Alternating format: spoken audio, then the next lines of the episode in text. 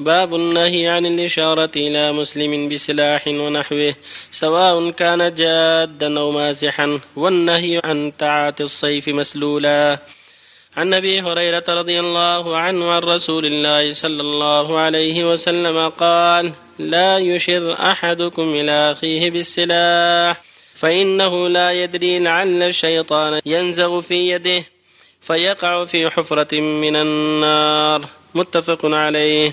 وفي رواية لمسلم قال قال أبو القاسم صلى الله عليه وسلم من أشار إلى أخيه بحديدة فإن الملائكة تلعنه حتى ينزغه وإن كان أخاه لأبيه وأمه قوله صلى الله عليه وسلم ينزع ضبط بالعين المهملة مع كسر الزاي وبالغين المعجمة مع فتحها ومعناهما متقارب ومعناه بالمهملة يرمي وبالمعجمة أيضا يرمي ويفسد وأصل النزع الطعن والفساد. وعن جابر رضي الله عنه قال نهى رسول الله صلى الله عليه وسلم أن يتعاطى السيف مسلولا. رواه أبو داود والترمذي وقال حديث حسن.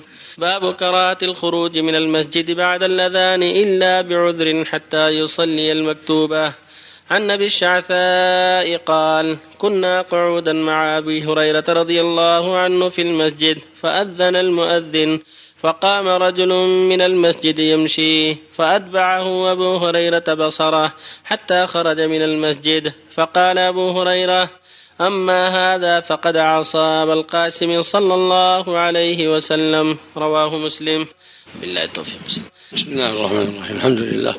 صلى الله وسلم على رسول الله وعلى آله وأصحابه ومن اهتدى به أما بعد فالحديث الأول والثاني يدلان على تحريم تعاطي ما يسبب شرا على أخيك المسلم. لا بالسلاح ولا بعصا ولا بغيرها. وأن الواجب احترام المسلم والحذر من إيصال الشر إليه بالفعل أو بالقول ومن ذلك الإشارة بالحديدة أو بالسلاح ولو مازحا لا يجوز لأن الشيطان قد ينزغ في يده ويزين له ضرب أخيه أو ينزع السلاح من يده فيقع من غير اختياره فيضر أخاه ويروى ينزغ وينزع ينزغ وينزع والمعنى أنه قد يفعل الشيطان ما يسبب سقوطها من يده. حتى تقع على أخيه. وفي الحديث الآخر من أشار بالسلاح إلى أخيه من حديث الأخيه فهو ملعون لعنة الملائكة. هذا يفيد الحذر من هذا وأن الواجب الحذر وأن هذه من الكبائر. وما ذاك إلا لحرمة أخيه. كل مسلم على مسلم حرام دمه وماله عرضه المسلم محترم. حرمته عظيمة. فلا يجوز ظلمه لا بقول ولا بفعل.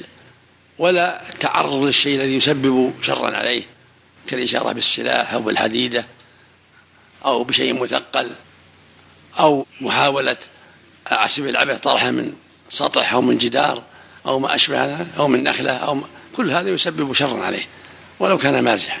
فقد يقع بالمزاح شر كبير.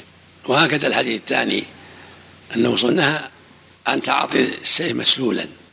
إذا أراد يناولها أخاه يحطه في جفيره ثم يناوله إياه لأن قد يناوله إياه يسقط بينهما يسقط من هذا أو من هذا فيضره أحدهما. فإذا أراد يناوله إياه يجفره ثم يعطيه إياه وهكذا أشباهها مما يضر. وفي الحديث الثالث دلالة على أن الإنسان إذا كان في المسجد وأذن مؤذن ليس له الخروج حتى يصلي مع الجماعة.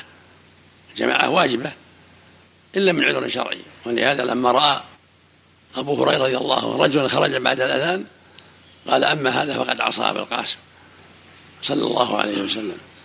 لأن بالأذان وجبت الجماعة وجبت الصلاة والجماعة إلا بعذر كأن يخرج يتوضأ أو إمام مسجد يذهب يصلي في مسجده لأنه إمام أو لأعذار أخرى وإلا فلا يخرج حتى يصلي مع الجماعة.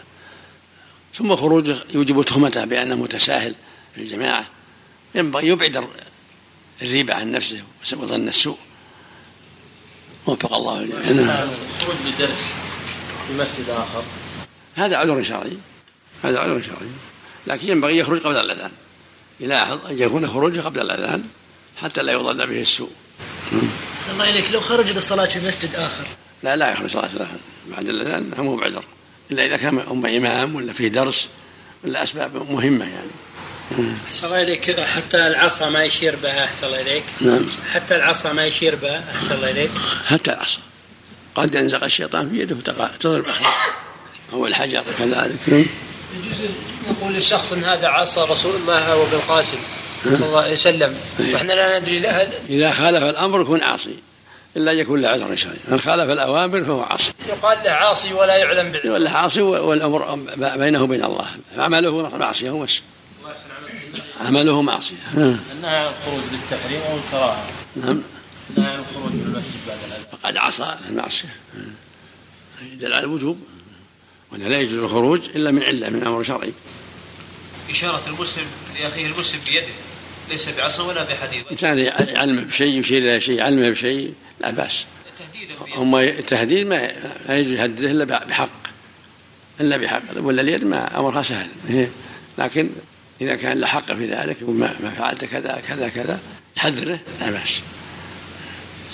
يمكن تسقط ما تسقط. لمدها نعم هل يستثنى الجاهل من يحمل حديده؟ يعلم الجاهل يعلم. يعلم بنهي الرسول صلى الله عليه وسلم.